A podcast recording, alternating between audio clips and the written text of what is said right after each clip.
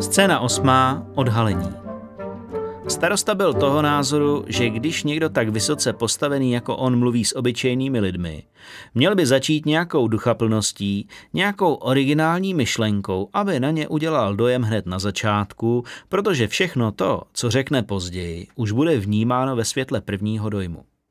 Myslel si také, že by s lidmi jeden měl mluvit klidně a důstojně, jelikož to vzbuzuje dojem síly a vyrovnanosti. Bylo až zarážející, jak málo se mu něco takového dařilo. To je vtip, řval. To je do prdele nějaký zatracený vtip? Starostovi z očí létaly blesky a aspoň to je mu třeba přiznat, že tohle mu šlo skvěle. Jak to myslíš? Není. Asiar, který stál na pódiu před ním a v rukou držel zdobnou truhlici z leštěného dřeva, se tvářil provinile. Tady měl stát Foyer, běželo mu hlavou.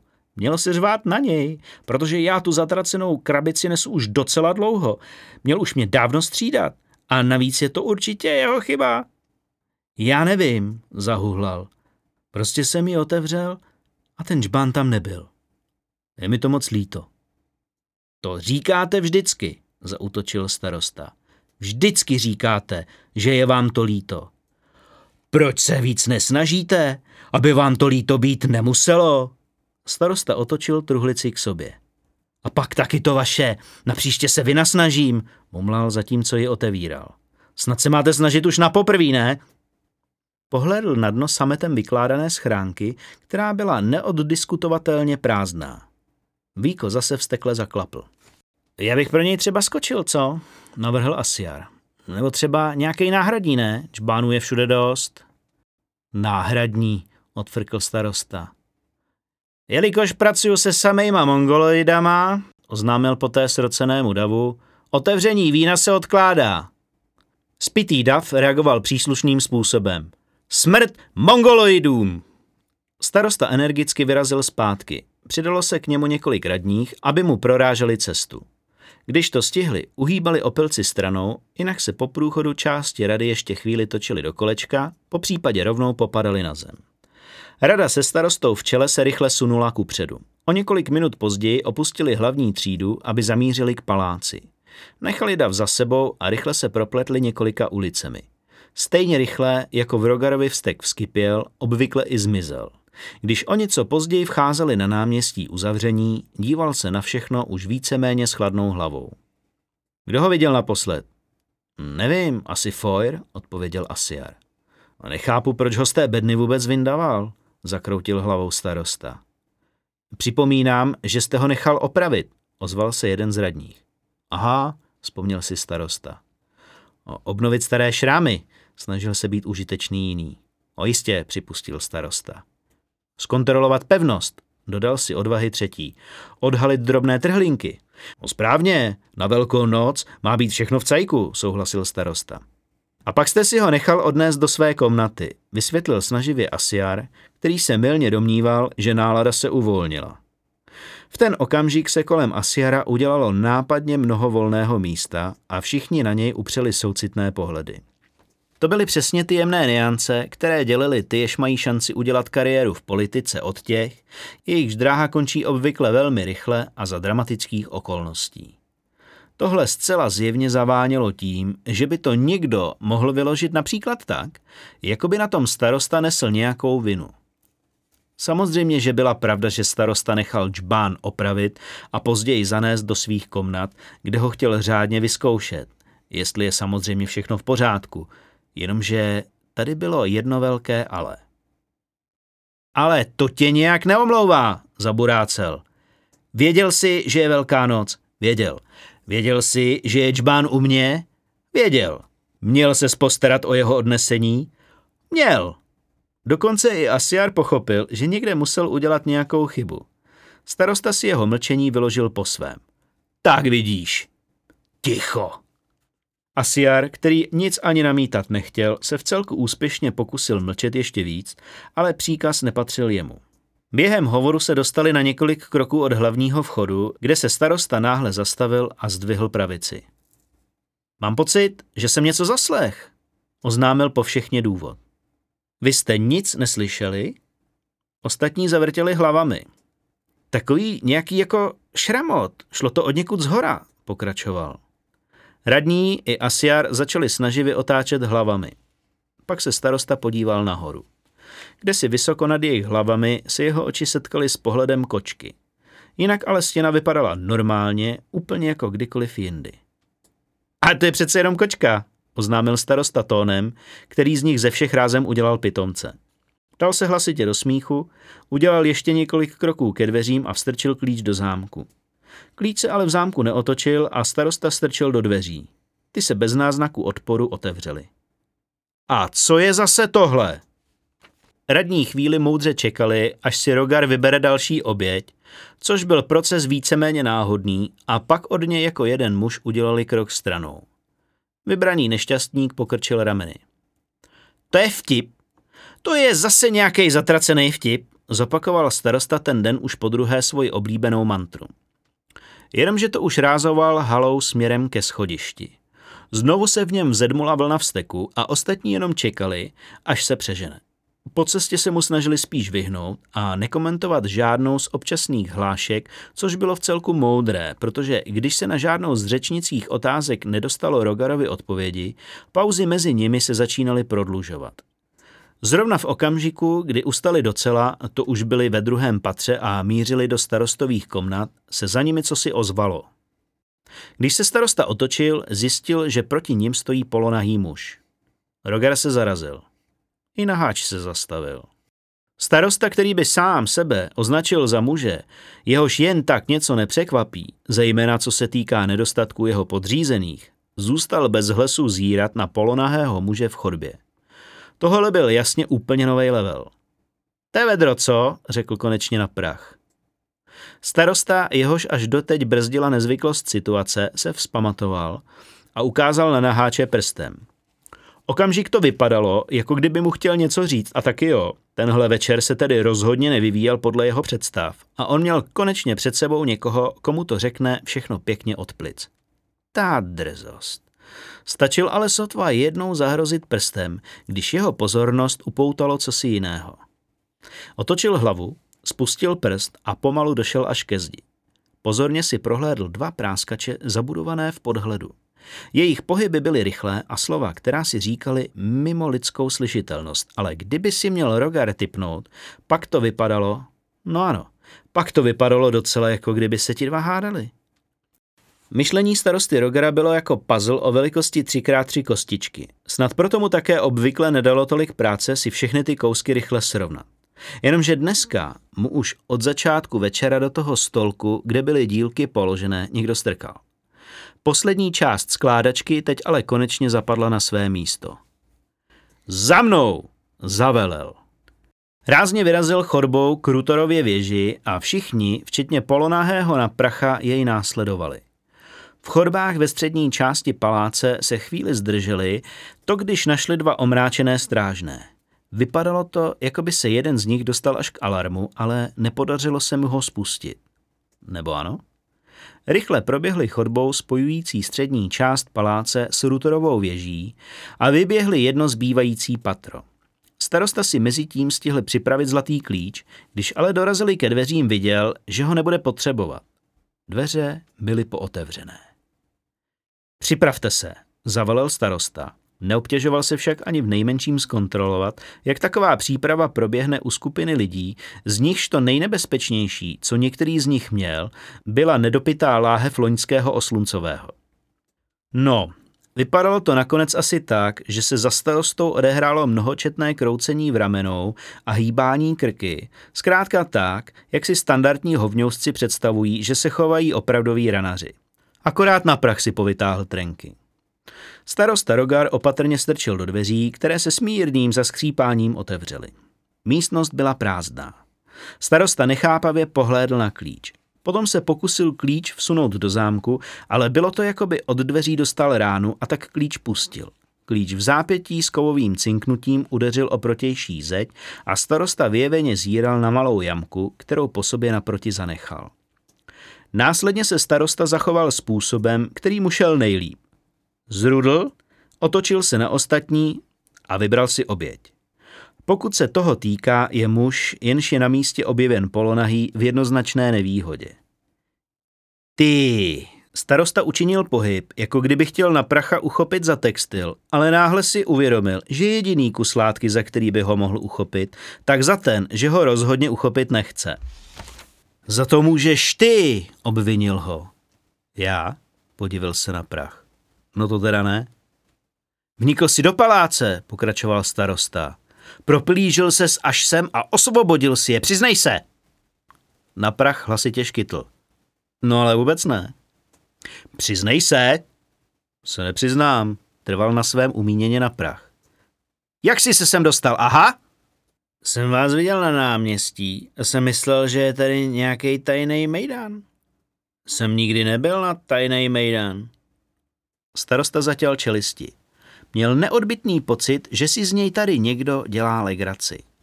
Nakonec v rámci vyšetřování překonal původní zábrany a chytil na pracha za driády. Přiznej se, nebo ti utrhnu koule, zahrozil. Bylo to zvláštní, ale na prachu vstrnulý výraz ani teď nepolevil. Jenom v jeho hlase by si pozorný pozorovatel všiml určitého vnitřního vypětí. Přísám, řekl na prach přece jenom o něco rychleji. Viděl jsem vás na náměstí a šel jsem za váma. Moc jsem o tom nepřemýšlel. Byla chyba. Starosta, který se nikdy neohlížel, znejistil. Mohl za nimi opravdu jít? Rozhlédl se po ostatních. Ani ti si ale nepamatovali, že by za nimi kdokoliv šel. Všichni se celou dobu dívali jenom na starostu. No, konečně něco na tom být mohlo. Ostatně, kde měl potom klíč, kterým si odemko. Kde měl jakékoliv náčiní, kterým by si jakkoliv myslitelně pomohl. Starosta, který poprvé v životě dostal do hrsti takové množství ženských, pustil se vření. To ale samozřejmě neznamenalo, že by se začal tvářit méně nedůvěřivě. Davar se v lese pohyboval velice opatrně. Jeho oči už sice dávno přestaly protestovat proti všudy přítomné tmě a soustředili se na to málo měsíčního svitu, které sem větvemi jehličnanů dopadalo. Trocha obezřetnosti ale rozhodně nemohla škodit. Naštěstí pro něj byla jasná noc a Kitka zrovna vcházel na malý palouček, kde bylo světla přece jenom o něco víc. Jak za dne, tak i za noci byl ten palouček bez nadsázky magickým místem. Jakékoliv světlo, které sem kdy dopadlo, tu vždy našlo dostatek tvarů, na kterých se mohlo vyřádit. A tohle navíc nebylo obyčejné světlo. Bylo to světlo plného měsíce a mnoha vzdálených hvězd, věčných svědků neobyčejných událostí.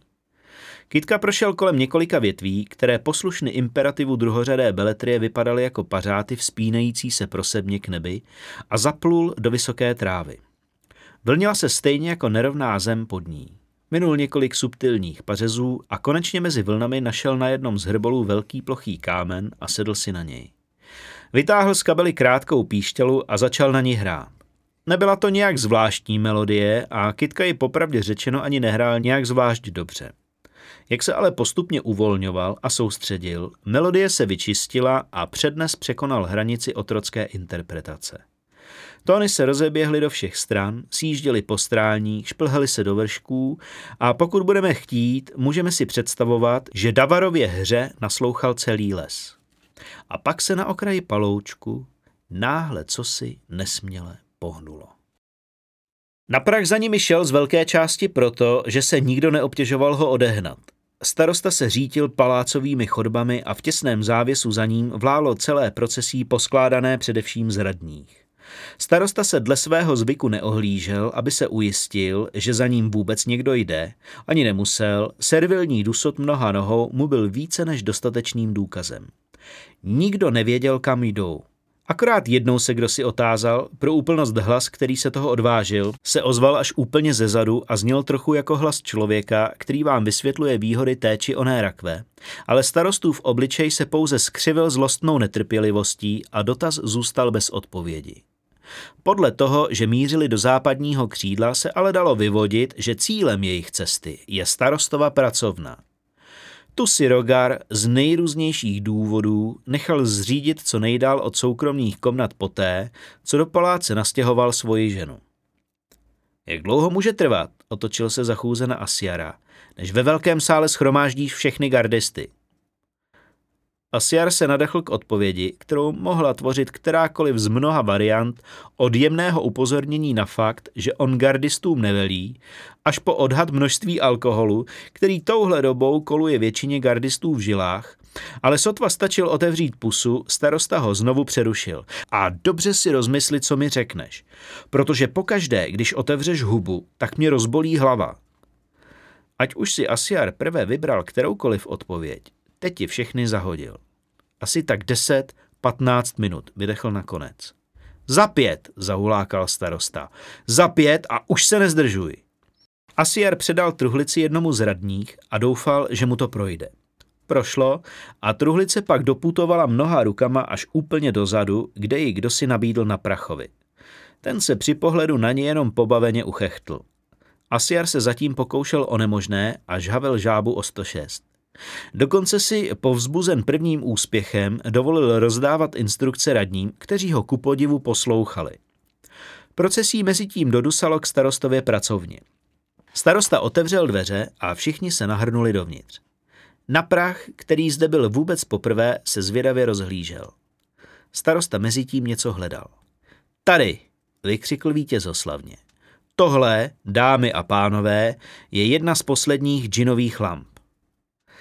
Na prach si prohlédl předmět ve starostově ruce. Byla to protáhlá olejová lampa s několika kameny toho nejzelenějšího odstínu, jaký kdy viděl, rozmístněnými podél každé strany. Stál od Rogara několik kroků, ale i na tu vzdálenost mohl pozorovat, jak se v největším z kamenů čas od času co si myhlo, tu tvář, tu oko, které si je zvědavě prohlíželo. Tenhle džin je dokonce poslední svého druhu a navíc už je skoro vypotřebovaný. A teď pozor, byl stvořený k pronásledování uprchlíků. Triumfoval starosta konečně. A jak to funguje? Odvážil se kdosi. Starosta ale jenom netrpělivě zamával rukou a už byl zase v pohybu. Za mnou, zavelel. Vyběhl na chodbu, ale za okamžik byl zpátky. Vypakoval všechny ze své pracovny a pracovnu za sebou zamkl. Jeden tu jeho víru v klíče i vzdor aktuálním zkušenostem musel až obdivovat. Když o několik minut později dorazili do velkého sálu, zjistili, že ačkoliv se Asiarovi zázrak nepodařil, rozhodně se k němu alespoň přiblížil. Z celkového počtu 71 gardistů se jich v místnosti schromáždilo necelých 20 a většina z nich měla dokonce nadpoloviční většinu součástí předepsané výzbroje. Mezi nimi byli i ti dva, kteří měli prve hlídat vězně a teď komukoliv, kdo byl ochoten jim tolerovat trochu toho přehánění, vyprávěli, jak podlehli přesile a podlosti. Krátce po starostově příchodu navíc vklopítal do velkého sálu i strážce zbrojnice a v náručí nesl několik se zbývajících bojových holí. Radost z takového nesporného organizačního úspěchu nekazilo ani to, že tři z gardistů se během starostova krátkého proslovu omluvili a odebrali se za sloupy, odkud se pak ozývaly dávivé zvuky. Chlapi, zařval starosta, který v mládí přečetl dva nebo tři dobrodružné příběhy a teď se nestyděl nabitých znalostí využít. Tak nám ti parchanti pláchli. Chlapi, z nichž někteří konečně dostali nápovědu, kterým směrem se mají dívat, zamžourali na starostu. To, kdo za to nese největší vinu, pokračoval starosta a vrhl významný pohled na dva provinilé gardisty, vyšetříme později. Teď je naším hlavním úkolem je dostat. A předem říkám, že tentokrát je nechci živé. Je to jasný? Zkáz sní. Hm, Čili teď utvoříme kruh a ti s vyšším stupněm kvalifikace, ukázal přitom na několik gardistů, kteří se nejméně kývali, dostanou bojové hole. Hurá! Starosta zamával netrpělivě rukou. Uprchlíci mají na sobě stopovací obojky, pokračoval. Ty džin ukrytý v této lampě dokáže vystopovat kdekoliv na světě. A co víc, dokáže nás tam taky přenést. Takže až se ocitneme na místě, budou rovnou v našem obklíčení. Je to jasný? Jo, jasný. Promiňte, tohle je opravdu trapné, hned jsem zpátky. Muž, jenž se zrovna vrátil spoza sloupu, za něj znovu odběhl. Neváhejte ani vteřinu, nedal se starosta vyvést z konceptu. Bude to blesková akce. Gardisté utvořili dva kruhy. Ve vnitřním stáli ti, kteří měli bojové hole. Ve vnějším kruhu stáli všichni ostatní a starosta. Na prach se potichu odklidil až do podloubí ke stěně velkého sálu. Ozbrojenci namířili své zbraně, hole, meče, nože, píky a další věci do prostřed kruhu. Tak připraveni? Akce! Starosta dlaní energicky přeleštil bok lampy. Všichni se přikrčili v očekávání okamžitého přenosu, ale když se nic nestalo, zase se uvolnili. Kamery na lampě potemněly a z její hubičky se začal valit zelený dým.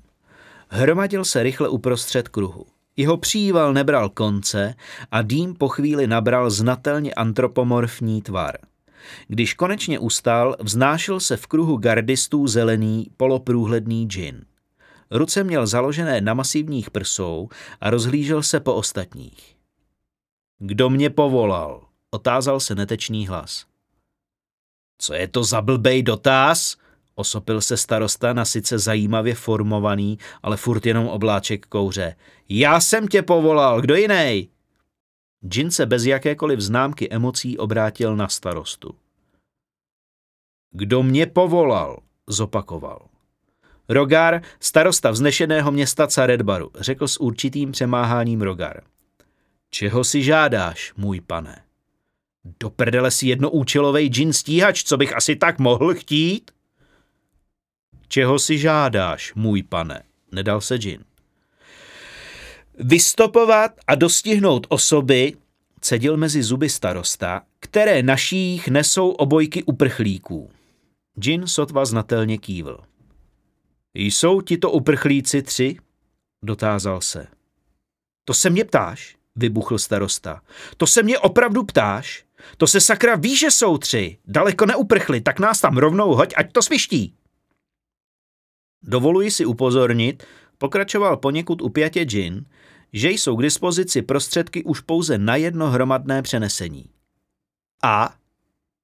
Nerozumím. Ptám se tě, co má být. Proč mi to říkáš? Poté bude lampa vybitá. Přejete si opravdu provést přenesení? Přísám, že jestli nás tam okamžitě nehodíš, tak najdu způsob, jak bys toho mohl litovat, zahrozil Rogar. Jin okamžik zpracovával informaci. Potvrzuji, oznámil Jin, kolik osob má být přeneseno? Starostovi poklesla brada. Potom vytřeštil oči. Tohle má být rychlá stíhací akce, zavil. Tebe si příště pošlu pro smrt. Potvrďte změnu sledovaného objektu na smrt. Cože? Ne, ne, ne, hele zpátky. Pořád chceme ty tři. Rovnou vysyp, kolik z nás tam můžeš hodit. Jestli kdy starosta kontroloval svoji letoru, ty chvíle byly ty tam. Všechny. Starosta na okamžik vypadal, že se každou chvíli rozpláče. Pro kastráta, ulevil si nakonec, tak nás tam už ale všechny přenes. Jak si přejete, potvrdil Jin. Přenos začne v nejbližších okamžicích. No konečně! Hroty zbraní a hole se znovu nedočkavě sklonili ke středu kruhu. Na prach v tu chvíli sice tiše opustil velký sál, ale ještě než za sebou zavřel dveře, na okamžik se ohlédl. V tu chvíli měl neodbitný dojem, že se jeden koutek džinových úst nepatrně nadzvedl. Ale ještě předtím oznámil, provedeme z bezpečnostních důvodů ověření totožnosti uživatele odpovědí na otázku, kterou jste zadali při první evokaci džina. Jakmile se všichni dozvěděli jméno starostovi matky za svobodna, došlo konečně k vymodlenému přemístění. Sedm radních, osmnáct gardistů, starosta a asiar se ocitli v naprosté tmě, která mohla klidně patřit útrobám nějaké jeskyně, kdyby to místo nevonělo jehličím. Mužům dlužno přiznat, že drželi formaci až do té doby, než si jejich oči zvykly na lesní šero. Když se tak konečně stalo, oči jim potvrdili to, co předtím naznačil nos. Stojí v lese a těmi nejnebezpečnějšími zbraněmi na ostrově míří na jednu dokonale vyplašenou srnku. Nesla naší tři náhrdelníky s kamenem v té nejzelenější barvě, jakou byste si dovedli představit.